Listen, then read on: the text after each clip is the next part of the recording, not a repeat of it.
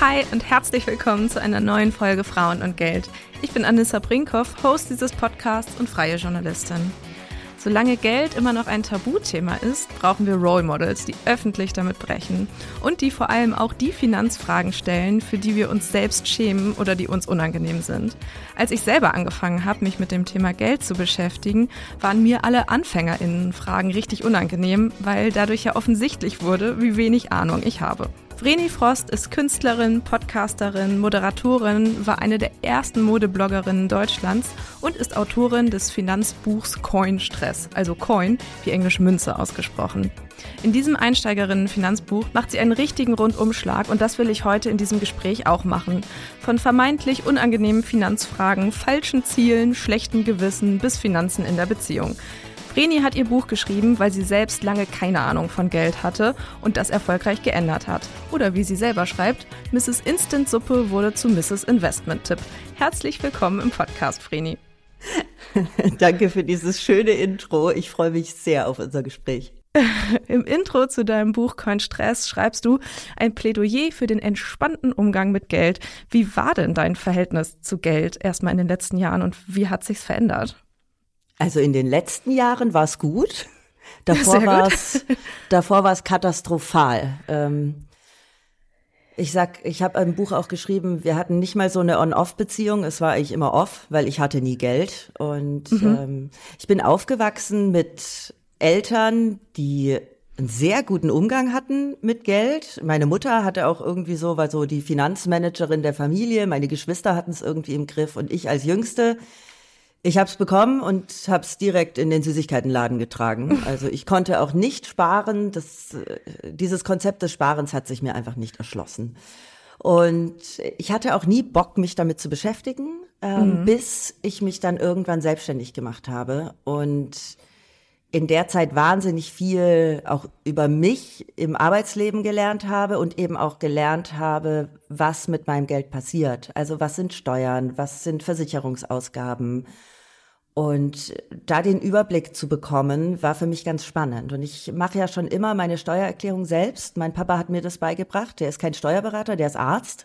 Das finde ich so crazy als Selbstständige. Ja, der, ja aber zum, du musst überlegen, ich habe ja keine ähm, Angestellten. Und daher, sobald ich das hätte, wäre es, glaube ich, anders. Aber so alles andere mache ich selber. Es nervt. Aber ich weiß halt immer ganz genau, ähm, was mit meinem Geld passiert. Und das fand ich ziemlich cool.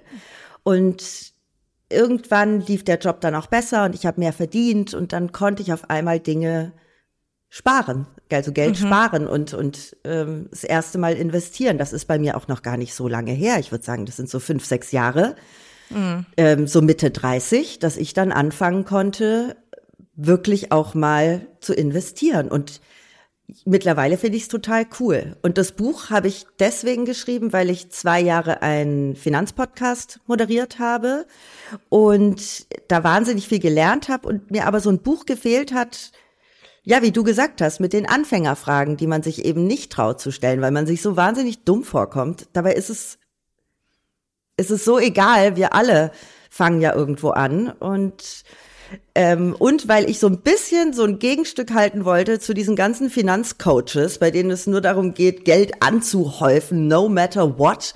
Und das ist halt auch eine, ähm, ein, um mit Unwörtern zu sprechen, ein Mindset, was ich ja bisschen schwierig finde in unserer heutigen Gesellschaft. Ja, und auch ein ein Buch, was sich einfach so locker wegliest, ne, wo man nicht sofort das Gefühl hat, oh mein Gott, im ersten Satz verstehe ich schon drei Begriffe nicht, ich leg's zur Seite, weil es fühlt sich jetzt schon irgendwie blöd an.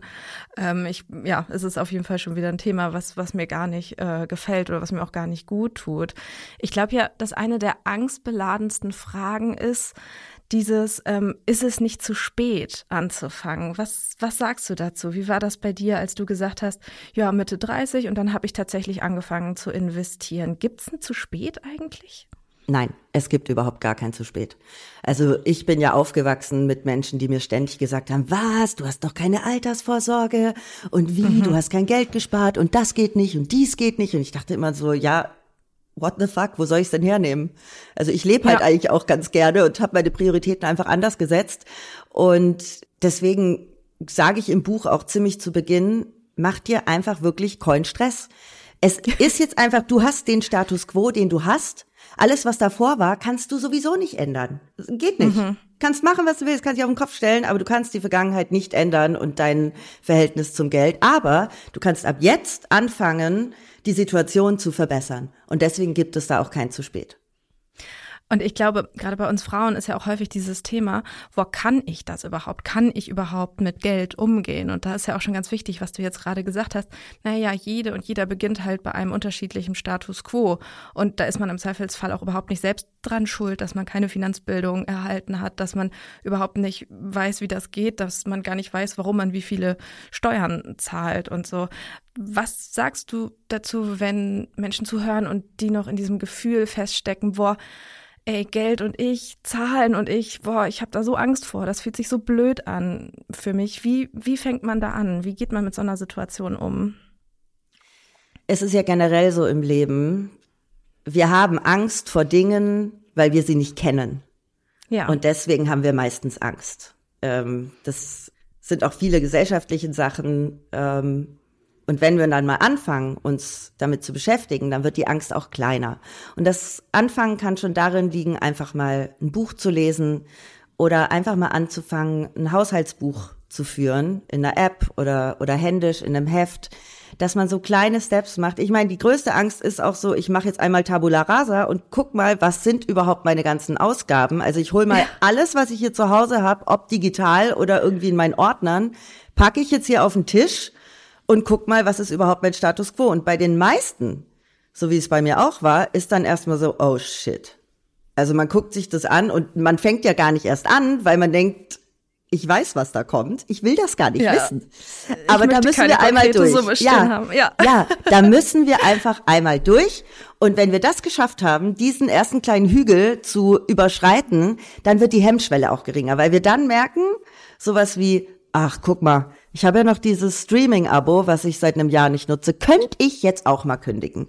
Und dann kommt so ein bisschen die Motivation, was zu verändern in ganz kleinen Schritten. Und mit jedem weiteren kleinen Schritt verlierst du die Angst davor, dich weiter mit diesem Thema zu beschäftigen. Und gerade dieses Frauen können nicht mit Geld umgehen, das ist einfach so eine internalisierte sexistische Kackscheiße, Entschuldigung.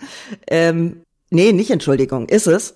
Und da müssen wir auch mal raus, weil äh, jede und jeder von uns kann lernen, mit Geld umzugehen.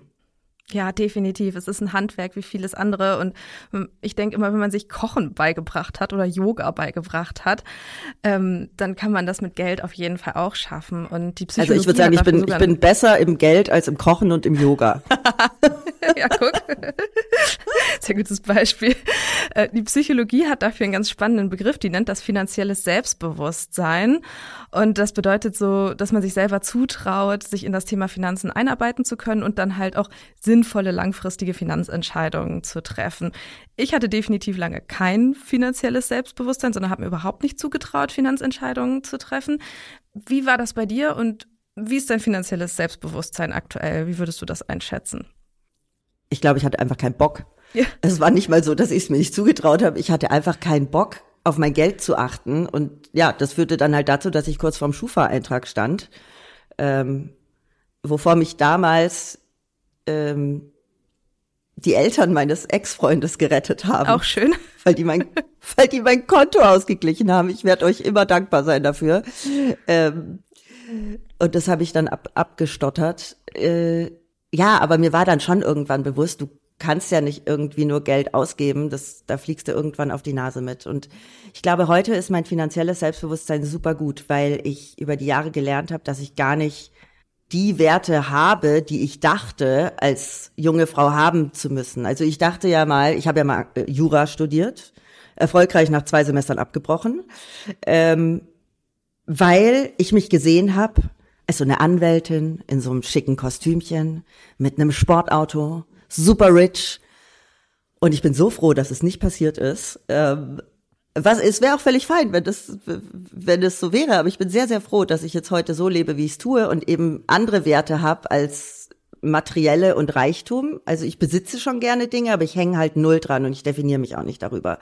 Und mein finanzielles Selbstbewusstsein ähm, ist heute das, dass ich sehr dankbar fin, bin für das Leben, das ich führen kann und ich mich finanziell so gut aufgestellt fühle, dass ich gar nicht mehr brauche. Mhm. Also ich habe gar nicht das Streben nach mehr, sondern ich habe eher das Streben nach, ich möchte diesen Status quo halten und wenn es mehr ist, gerne auch Situationen von anderen verbessern.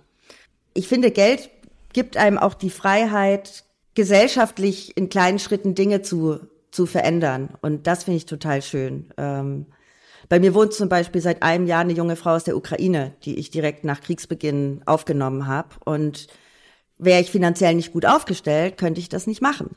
Ähm, und ich finde das total schön, dass ja, dass solche Sachen möglich sind oder dass ich äh, Geld spenden kann, dass ich Menschen unterstützen kann, ähm, weil ich es immer wichtiger finde, gerade in unserer heutigen Zeit und in unserer Gesellschaft, die so weit auseinanderklafft, wo es einfach keine finanzielle Gleichberechtigung gibt, was auch an Bildung liegt, dass man vielleicht in seinem kleinen Kosmos erstmal auch so kleine Schritte verändern kann. Ja, da fallen mir zwei Sachen direkt zu ein. Zum einen, wie wichtig es ist, dass man verschiedene Vorbilder und Role Models hat, weil ich meine, ähm, vielleicht war diese unabhängige Juristin in schicken Klamotten eines der wenigen medial transportierten Bilder, die es damals gab, als du dir vorgestellt hast, wer zur Hölle werd ich denn mal? Und das war halt die unabhängige Frau, aber sehr viele andere mediale Bilder gab's halt auch gar nicht. Ähm, und das Zweite ist auf jeden Fall, man muss halt erstmal für sich selber sorgen, bevor man für andere sorgen kann. Ne? Also, weil du finanziell dich gut aufgestellt hast, weil du deine Finanzen klar gekriegt hast, kannst du dich jetzt um andere kümmern. Wenn du dich nur um andere kümmern würdest, was glaube ich so eine typische Falle von Müttern oder werdenden Müttern ist, ähm, bleibt man selber halt auf der Strecke und das geht am Ende ja auch nicht auf. Und ich finde das total spannend, dass du das jetzt so sagst. Und das nämlich nicht nur finanziell, sondern auch mental. Ja. Also du kannst ja nur anderen Menschen helfen, wenn du in dir selbst eine Stärke hast, weil an, wenn du das nicht hast, gibst du dich ja auf. Also du verlierst dann die Energie, die du für andere hast. Und deswegen finde ich es auch völlig fein, ähm, dass Menschen auf sich selber achten und schauen und, und da auch Prioritäten setzen, weil sie dadurch Energien haben für andere, bestenfalls tolle Dinge, die sie bewirken können. Ja, ähm, du hast mal gesagt, ich glaube in einem anderen Interview und vielleicht hast du es auch in deinem Buch geschrieben, dass du den Begriff Money Mindset nicht mehr hören kannst, obwohl oh das Gott. ja so einer der Basswörter unserer Zeit ist. Kannst du einmal erklären, was du so gar nicht magst an diesem Begriff? Mindset ist einfach so ein Coaching-Wort. Und da sich irgendwie jeder gerade Coach nennt, was für echt gute Coaches total doof ist, ja ist dieses Wort einfach so inflationär benutzt worden und dieses, du musst dein Mindset ändern, du musst was an deinem Mindset machen, wo ich mir denke, wisst ihr eigentlich überhaupt, was, was das eigentlich alles beinhaltet? Das ist so ein Trendwort, was so positiv konnotiert ist, was aber ganz viel mit innerer Arbeit zu tun hat, die halt nicht irgendwie Haiti-Tai, wir machen Yoga und legen Geld zur Seite ist, sondern die auch teilweise wehtut und wo wir Hemmungen haben, ähm, und die nicht schön ist und eben nicht in dieses Mindset und wir machen ein 14-Tage-Programm und dann ist alles toll verpackt werden kann, sondern da hängt einfach mehr dran. Und deswegen geht mir dieser Begriff so auf den Sack, weil auf Instagram sämtliche Coaches mit diesem Begriff so um sich schmeißen und eine heile Welt verkaufen ähm, und dadurch einfach Geld verdienen mit den Nöten und Sorgen anderer Menschen, die sich ja, eine Begleitung wünschen. Und dazu muss ich auch sagen, es gibt ganz viele Coaches, die machen das ganz, ganz, ganz furchtbar toll. Ähm, das will ich überhaupt gar nicht schmälern. Aber es gibt eben auch dieses inflationäre, jetzt ist jeder Coach-Ding. Ähm, ja, es ist halt kein geschützter Begriff, ne? Nee, und ähm, nee. aus deinem Buch stammt ja auch der schöne Satz, äh, Finanzcoaching für Frauen ist das Neue in 14 Tagen zur Traumfigur. Was genau kritisierst du damit? Also welche Optimierungswelle wird da gerade geritten, gerade auch bei dem Thema Frauen mhm. und Finanzen? Ja, genau das sagst du schon. Da wird das Thema Frauen wieder geritten. Also Frauen wird ja grundsätzlich immer eine Unzulänglichkeit verkauft. Also äh, das fängt ja schon in der Beauty-Industrie an, dass Frauen immer suggeriert wird, du bist nicht schön genug, du bist nicht dünn genug, du bist nicht das genug, du bist nicht hier genug.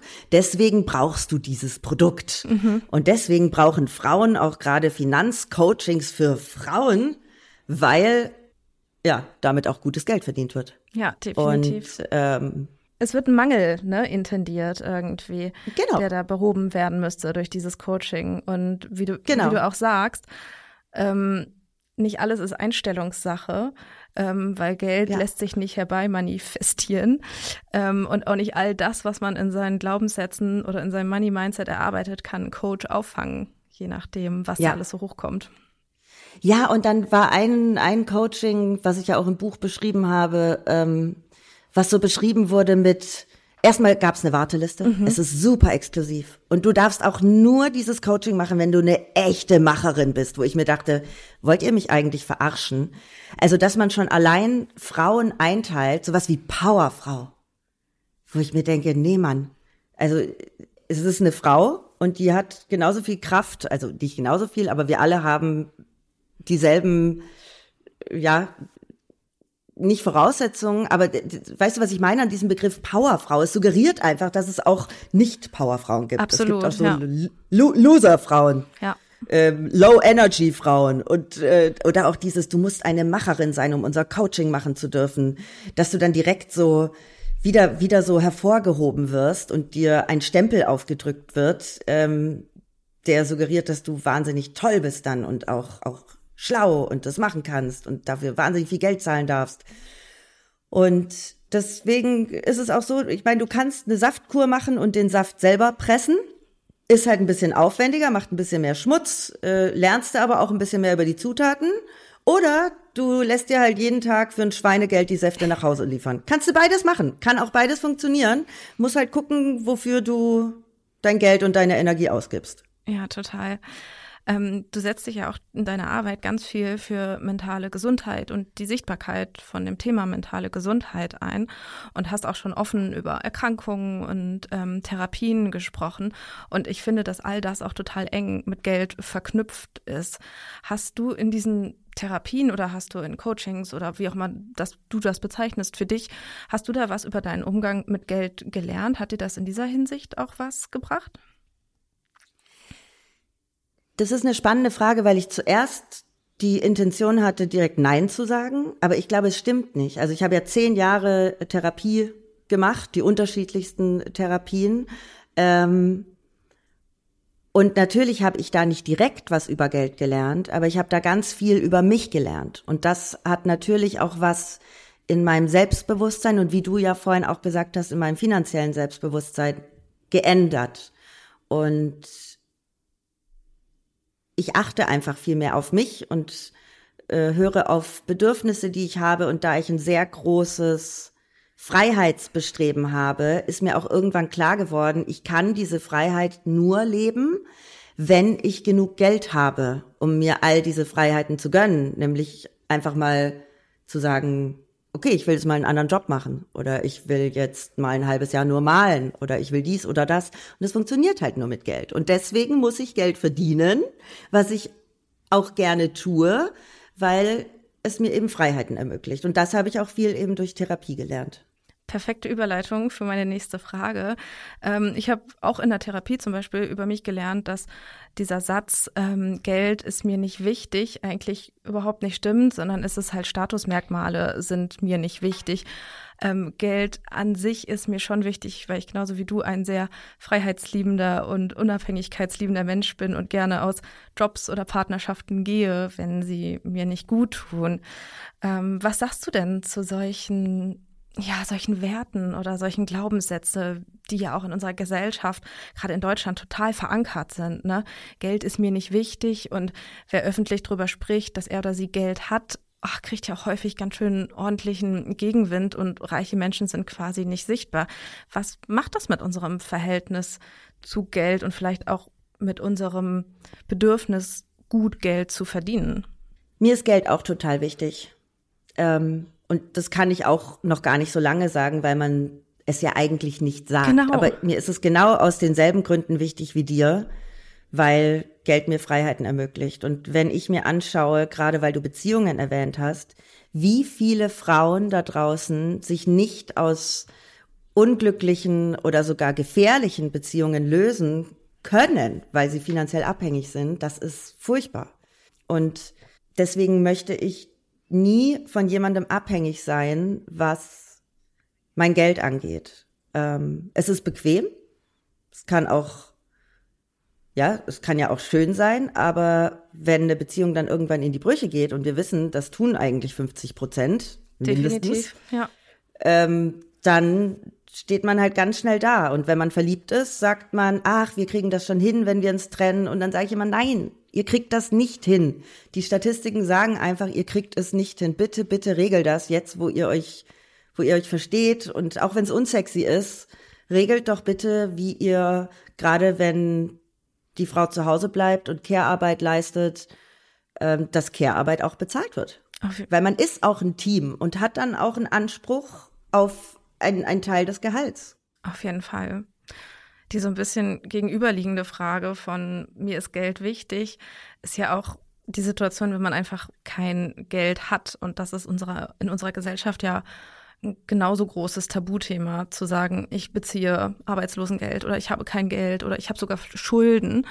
Und das holt ja einen totalen Druck hervor für diese Personen, die nicht, noch nicht mal darüber sprechen können und ja, sich auch gar nicht so informieren können, wie man vielleicht mit solcher Situation umgeht. Wie würdest du denn sagen, kommen wir raus aus diesem aus diesem Tabuthema, ich habe gerade mal kein Geld und ich habe vielleicht gerade sogar Schulden und dann diese anschließenden Frage, wird mein Geld überhaupt jemals reichen fürs Alter? Das finde ich nämlich ehrlich gesagt total herausfordernd. Ja, das ist total beängstigend, weil es für ganz, ganz viele Menschen eben nicht reichen wird. Und das ist ein politisches Problem, was wir unbedingt angehen müssen, weil der Großteil der Menschen echt Probleme haben wird im Alter. Und vor allem Frauen sind ja massiv bedroht, in, in Altersarmut zu, zu landen. Ähm, und mir fällt es ganz, ganz schwer, da jetzt eine Antwort zu geben, weil ich in der Hinsicht auch echt überfragt bin, mhm. wie wir das, wie wir das machen sollen. Ähm, ich habe ein, ich habe vielleicht nur ein ganz schönes Beispiel. Hm. Ich bin aufgewachsen mit einer kroatischen Oma, die alleinerziehend war mit meiner Mama und nach Deutschland kam und äh, sehr, sehr jung Mutter geworden ist und äh, in einem fremden Land äh, angefangen hat zu arbeiten und ihr Leben lang immer mit dem zufrieden war, was sie hatte, obwohl es fast gar nichts war. Und ich habe immer früher gedacht, wenn so meine Freundinnen zum 18. von der Oma auf einmal einen Bausparvertrag mit 10.000 Euro bekamen und so, dachte ich immer so, äh, wieso hab ich nicht so eine Oma?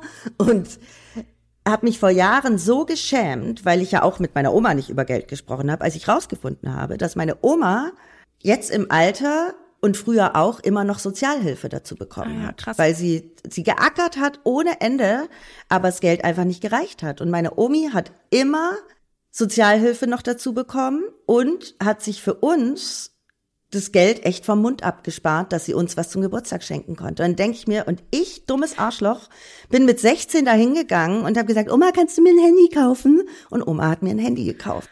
Und heute schäme ich mich total krass dafür, dass ich einfach auch nicht über die Situation wusste von meiner Oma, weil sie nämlich auch, was ich auch ganz geil finde, ähm, von meinen, von meinen Eltern nie Geld wollte. Also sie hat sich jetzt mal eine Fahrkarte äh, bezahlen lassen, um uns zu besuchen und wohnt mittlerweile auch hier in der Nähe von Berlin bei meinen Eltern mit im Haus, ist nach 48 Jahren Bayern äh, jetzt auch zu uns nach Berlin, äh, beziehungsweise ja, äh, Potsdam äh, gekommen.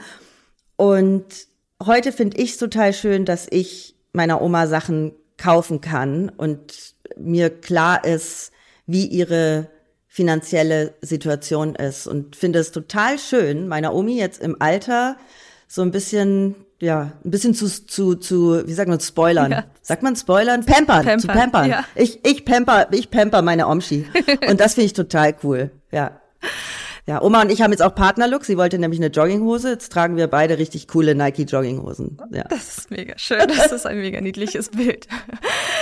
Zum Schluss von unserem Gespräch wüsste ich natürlich gerne noch, was ja auch quasi eine Tabufrage und Tabuthema ist. Wie machst du es denn? Also, wie hast du denn deine Finanzen und deine Altersvorsorge sortiert? Was machst du selber? Welche Unterstützung holst du dir ran? Kannst du so ein bisschen ähm, von deiner Situation erzählen und vielleicht von deinen Plänen?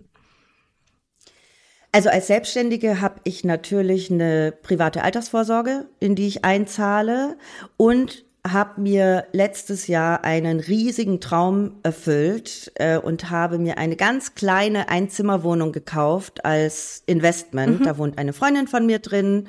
Ähm, und nur so habe ich auch davon erfahren, weil sie quasi Vorkaufsrecht hatte und gemeint, ich würde sie so gern kaufen, aber ich habe kein Geld. Und dann habe ich mir das Ganze angeguckt und habe gemeint, wäre es für dich okay, wenn ich sie kaufe? Und dann hat sie gemeint, das findet sie mega. Cool. Und ähm, so bin ich an diese Wohnung gekommen. Und es war immer ein Wunsch von mir, eine Wohnung zu kaufen. Das war zwar ein riesen Act, dass die Bank mir einen Kredit gegeben hat. Und die Wohnung gehört natürlich der Bank. Ist noch eine ganze Weile. Aber das ist für mich so der größte Schritt, zu sagen, okay, wenn ich mal alt bin, kann ich entweder da selber drin wohnen oder ich beziehe halt eine Miete. Mhm. Und das gibt mir schon eine ganz gute Sicherheit. Ja. Und sonst mache ich so ein bisschen so ein Quatsch wie äh, äh Aktien, ETFs ähm, das sind aber eher so für, ja, so für, für kurzfristig oder mittelfristigere Ziele. Mhm. Ähm, ich habe zum Beispiel auch einen, ich sage immer, ich habe einen ETF-Sparplan für meine Katzen, weil meine Katzen keine Tierversicherung haben, weil ich das völligen Quatsch finde. Und ähm, wenn halt mal irgendwas ist, dann habe ich halt Geld, um, um Tierarztkosten zu, zu bezahlen. Ähm, und was jetzt aber absoluter Luxus ist, dass ich mir das überhaupt leisten kann. Äh, ich sammle Kunst mittlerweile. Also ich äh, sammle Kunst von jungen KünstlerInnen, ähm, die, die erschwinglich sind und unterstützenswert. Und ich bin halt so ein harter Vintage-Fan. Also ich habe auch so das ein oder andere Chanel oder Yves Saint Laurent alte Schmuckstück oder Täschchen hier, die sich finanziell echt gut entwickeln. Aber das ist alles eher so eine Spielerei. Also das, damit spekuliere ich nicht, das macht mir einfach Freude. Und hast du dir das alles selber beigebracht oder hast du irgendeine Art von Unterstützung? Hast du dir da mal eine Beratung geholt oder wie machst du das? Wie managst du das? Nö, das habe ich mit Learning by Doing gemacht und ganz viel reden mit Freundinnen, ähm, die das vielleicht auch schon vor mir gemacht haben. Über meinen Podcast habe ich viel gelernt. Das wird bei dir ja genauso sein, Voll. dass man so unfassbar viel lernt. Und dann habe ich mich einfach irgendwann mal getraut und habe mir das angeguckt. Und wie gesagt, ich hänge da nicht wie so ein Broker und kauf und verkauf, sondern ich lasse das Ding liegen, guck immer mal wieder rein, freue mich, wenn da was passiert, aber habe da jetzt keine Riesenleidenschaft. Ähm, mein Geld zu vermehren. Oh, ich danke dir total, dass du so ehrlich mit mir gesprochen hast und dass wir gefühlt jedes Tabuthema vom Umgang mit Geld, von Bedeutung von Geld und Vermögen und Altersvorsorge einmal angerissen haben. Ich danke dir total für die Zeit, die du dir genommen hast und hier zu Gast warst im Podcast. Ich danke dir.